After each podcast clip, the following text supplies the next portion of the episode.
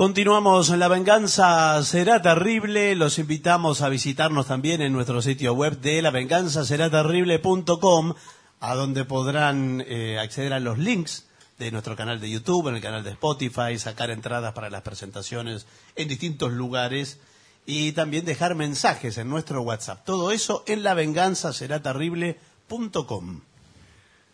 Vamos a hablar hoy sobre algunas tradiciones y curiosidades de la época medieval de las que no suele hablarse en las pizzerías. Tenemos varias. Muy bien. La primera que aparece aquí es el juicio por ordalía. Ya, ya lo comentamos, pero vale la pena detallarlo. El asunto es que se creía que la intervención divina revelaba la culpabilidad o la inocencia del acusado en un juicio. Ah, ah. Mire usted. He ahí... oh, Una jurisprudencia. eh, no exactamente. La jurisprudencia tiene más que ver con la historia Sí. de los resultados de los juicios. Acá tiene que ver con la voluntad de Dios, que se expresa. Creer que Dios está atento a, a- a todos los juicios y que además eh, dictamina. Vamos a ver. El acusado debía someterse a una tarea físicamente dolorosa o peligrosa. Y si el individuo salía ileso o se curaba rápidamente, se le consideraba inocente y al revés. El fracaso o las lesiones se consideraban un signo de culpabilidad. La ordalía del fuego era, y la del agua eran las dos más conocidas. Eh, en la prueba del fuego el acusado debía trasladar una barra de hierro caliente Por favor. ¿eh? y, este, y agarrarla con la mano a una, y llevarla a una distancia, ponele 10 metros. También podían hacer que caminara descalzo sobre unas rejas de arado que estaban al rojo vivo. Y otra eh, variante era poner las manos en el fuego directamente. Bueno, Bueno, si no le dolía, Era inocente. inocente. Y pero antes- Así de fácil. Pero. Ahí no, no había jueces eh, que cobraban coima, nada. está bien, pero ya me quemó. Ya me quemó. Pero Ahora- ya es culpable usted. Pero es culpable. ¿Qué, eh, Sí, va- va no, pero a mí no me cana? duele, a mí no me duele, por si ejemplo. no le duele es inocente. ¿En qué quedamos? Claro. ¿Le duele o no le duele? No, a mí no me duele, pero, bueno, inocente. pero ya tengo las manos todas destruidas. Culpable. Bueno, Y si, si no le parece claro, sí. hacemos de nuevo todo el No, procedimiento. ¿cómo otra vez? No. Empezamos, o empezamos otro. ¿Qué le parece caminar sobre estos, fi- sobre estas brasas? Pero no, ¿por qué no camina usted por, por las Porque Usted, somos- usted, que- usted nunca se deja, usted señor. es el acusado. Estamos en la Edad Media, somos Sí, claro. jueces. ¿Usted en qué, qué tiempo se cree que vive? Yo vengo del siglo XXI. Bueno, eh, otra modalidad era la prueba del agua. Eh, aparecía en algunos textos de leyes primitivas y consistía en lo siguiente. El acusado debía extraer una piedra o un anillo de un caldero de agua hirviendo. Y si luego de tres días no había sanado la- las heridas, eso significaba que era culpable. Aquí estamos haciendo un puchero Sí, sí. y en el fondo hay un anillo. Sí. Usted tiene que meter la mano y sacarlo. Eh, le va a doler, sí. no nos importa. No. Pero eh, si por casualidad en tres días usted se cura y no tiene ninguna llaga, nada, Inocente. inocente. Bueno, Si pero no se cura, Culpable. No, pues, bueno, pero No, escúcheme, pero hasta hasta hasta arriba de agua hirviendo o poquitito tiene Todo. Acá cuando decimos un caldero Claro. con agua hirviendo, es un caldero como para que se meta una persona entera. Eh, bueno, es otra pero- cosa en la que estábamos pensando también. Eh, la ordalía del agua caliente solía practicarse en las iglesias, porque así Dios podía ver bien y decidir tranquilo. Eso es- está bien. La ordalía del agua fría era lo contrario. Tiene prece- precedentes en el- nada menos que en el Código de Hammurabi, en el cual un hombre acusado de brujería era sumergido en una corriente de agua fría y se le absolvía si lograba sobrevivir. Estamos hablando Helada el agua. de agua helada, no Claro. estamos hablando. ¿Y cuánto tiempo más o menos me sumer? Eh, no, lo sumergían. Ah, no sé. Flotar se consideraba signo de culpabilidad. pero por, ¿cómo? por el Pero- contra- Digo por si usted se Sí, equivoca. Si además de todo eso flotaba, ¿Y cómo respiro? Culpable. Pero ¿y si cómo te respiro? ibas al fondo, Sí. Inocente. Pero pero, si te me- morías. Claro. Es, Qué las lástima, cosas ¿no? que tienen los abogados. Sí. Era inocente y quedó en el fondo. Claro. Eh, este tipo de juicios desapareció allá por el siglo XII o XIII y fue reemplazado, no sé si con ventaja, por la justicia civil. Bufones, otra costumbre medieval, una tradición medieval. En la actualidad los bufones son representados como el alivio cómico de la Europa medieval, con sus trajes coloridos, Sí. borobón, borón, borón, sus sombreros en punta, el tintineo de sus cascabeles y sus payasadas. ¡Hola, amigos! Eh, bueno, eh, el papel de bufón entretenía a la nobleza. Pero era más difícil, ¿eh? Este, ya en Egipto, no solamente en la época medieval, en el Egipto de los faraones también había bufones. Solían ser personas con muchas habilidades, conocimientos de baile, de canto, de interpretación, de acrobacia. Muy bien. Eh, eh, bueno, y siempre estaban eh, enmascaradas en, en los chistes y en las gracias las verdades que incomodaban al poder. ¿En serio? Claro, Por un poco de ejemplo, humor. el bufón venía, te contaba el chiste de Pascual Angulo Sí. y acto continuo te daba los números de la inflación de diciembre. Bien, satirizaban, se burlaban, cuestionaban las decisiones de los gobernantes, eh, etcétera. Con sus críticas a veces hacían reflexionar a los gobernantes. Claro, No claro. me diga.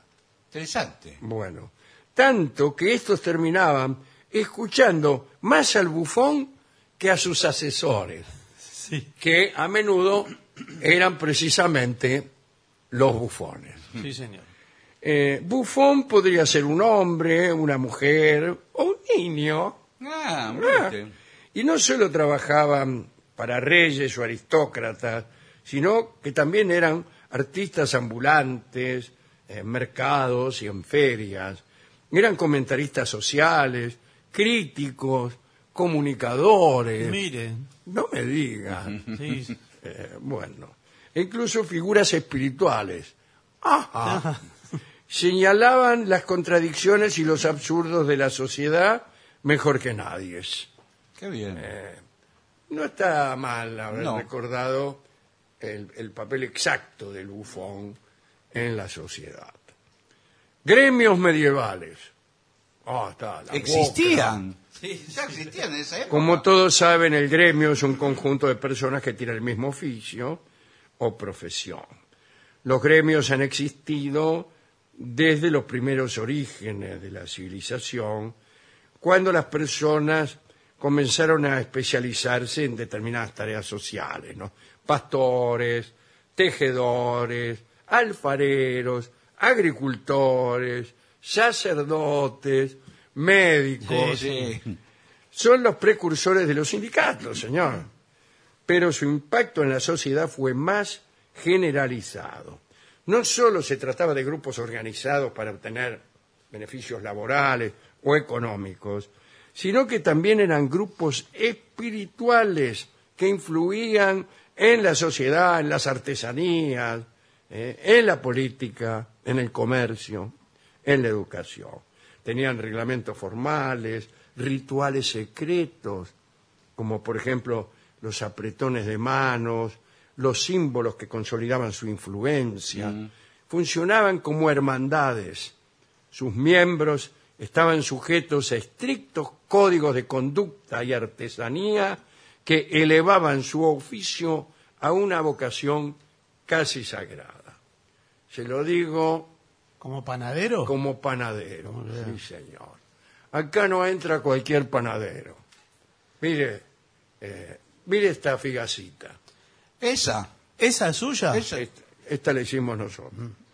Durante la Edad Media, el objetivo de los gremios también era el de lograr un equilibrio entre la demanda de obras y el número de talleres, ¿eh? y garantizaba que nadie se quedara sin trabajo. Tenían sistemas de aprendizaje. ah, en una época estaban los cinco gremios mayores, que eran los alfareros, los caldereros, los herreros, eh, los joyeros, los merceros, los sederos, los pañeros y los drogueros. Usted me dirá, le sobran. Sí, me sobraron los primeros. Los alfareros, caldereros, herreros, no. Pero Ah. los otros sí. Ajá. Los joyeros, los merceros, los sederos, los pañeros y los drogueros. Y se dividían, se dividían aprendices, bueno, Sí. oficiales y maestros. Extraordinario esto, ¿eh? Una, ¿cuánto- ¿Qué edad tenía un aprendiz? Y para Y mí, hasta 30 ocho años. Hasta 30 años. Ocho. Entre 12 y 14. Mire. Muy bien. Después pasabas a la categoría Treinta y superior. pico, dijo usted, la edad media. Eras ofi- se estaba muriendo. oficial y después maestro. Y, y todo eso. Eh, Cuidado porque muchas veces los gremios se convertían en asociaciones secretas.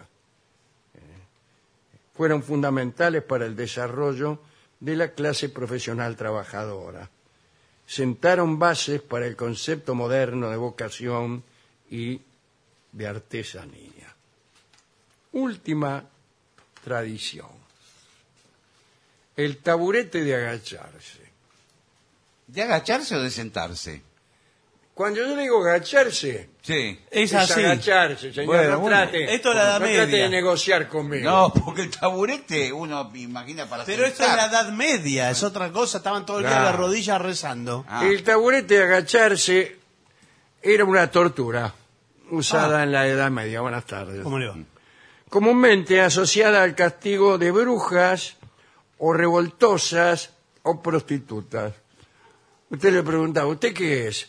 ¿Bruja, revoltosa o prostituta? O las tres cosas. O las tres cosas. Y el castigo eh, se aplicaba del siguiente modo. Era una silla suspendida de un largo brazo de madera colocada cerca de un estanque o de un río. sí. Al tipo lo sentaban en el taburete, eh, atado al brazo móvil y sumergido. Ah, y había uno que controlaba el brazo y decidía cuánto tiempo Lo dejaba abajo. lo dejaba bajo el agua. Incluso muchos se ahogaban, se semi-ahogaban. Claro, ¿Cómo claro. es que uno se semi-ahogue? Y sí, Eh, cuando empieza a largar burbuja, por ahí lo, lo subía el tipo, pero... Y, pero hay mucho tiempo empezaban a largar burbujas enseguida para que lo sacaran. Eh, bueno, eh, era algo más que una herramienta de humillación o tormento. Servía como instrumento de control social, pero también era un espectáculo público y ritual de advertencia que revelaba actitudes complejas hacia la justicia. Y tengo un último de Yapa, que es el tenedor de herejes. ¿Tenedor? El tenedor de herejes es una curiosidad medieval. eh, en realidad es un artefacto escalofriante. No sé si contarle, ¿no? Bueno, cu- cuéntelo, ya que estamos. Era empleado como medio de castigo por la Inquisición. ¿Mm? Consistía en una horquilla de dos puntas unida a un collar colocado de tal forma que la víctima no podía bajar la cabeza ni acostarse sin ensartarse, sin sufrir un dolor extremo. Este tenedor simbolizaba las asfixiantes restricciones impuestas a la libertad de pensamiento y a la expresión religiosa. era un arma psicológica para obtener confesiones, una herramienta más de los regímenes autoritarios para mantener el control ideológico. El tenedor acá. Sí, Y sí. bueno. Bajaba la cabeza y... Bajaba la cabeza y te ensartabas. Pero qué curioso que se usara eh, para delitos del pensamiento. Por pensar en contra de lo establecido. Bueno, pero todas esas instituciones, la de las brujas, ¿cómo eran Sí, claro. Cualquiera era bruja. No, claro. Ni siquiera existían las brujas, e igual te castigaban. Claro. Igual te, Era lo te- mismo. Te cocinaban al espiedo, ¿no? bueno. Me estoy preguntando sí. con qué canción vamos a ilustrar este, esta lista escalofriante y en algunos casos eh, extraña, ¿no? En el caso de, de los bufones eh, o de los gremios, es curiosa, pero en el caso de estas torturas a mí me voy a soñar. Sí, Esta noche me sueña. Vamos a escuchar una canción no usual. Sí. Manuel el Loco Valdés va a cantar El Médico Brujo, que es una canción que antes usábamos mucho en este programa bajo el nombre del hechicero. Mm. Eh, Y ahora lo escucharemos en esta versión. A un brujo que es doctor, mi amor, le fui a llorar. A un brujo que es doctor, mi amor, le fui a llorar. Y él dijo, Juan Brujo, te voy a aconsejar favor de...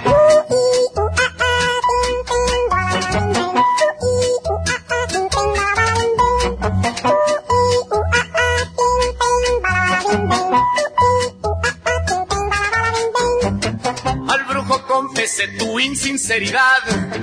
Al brujo confesé tu infidelidad. Y el brujo dijo, Juan, te voy a aconsejar favor de...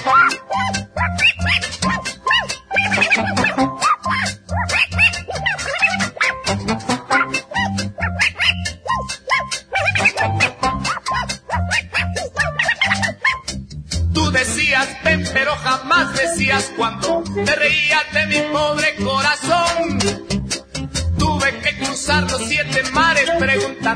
y el brujo al fin me dio la solución. Chan. Mi amigo el brujo fue y me dijo cómo hacer. Mi amigo el brujo fue y me dijo cómo hablar. Y el pobre infeliz ahorita es un don Juan favor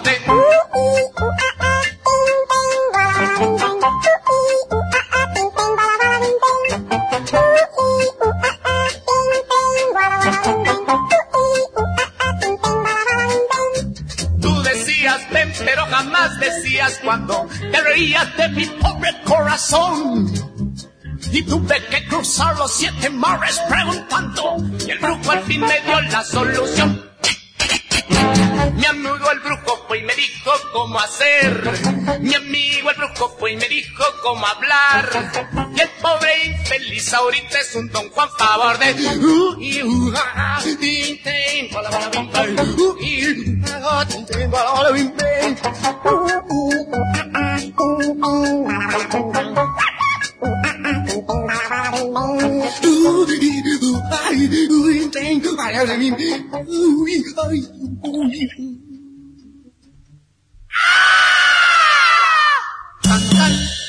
Era Manuel el Loco Valdés. En La venganza será terrible el médico brujo o el hechicero.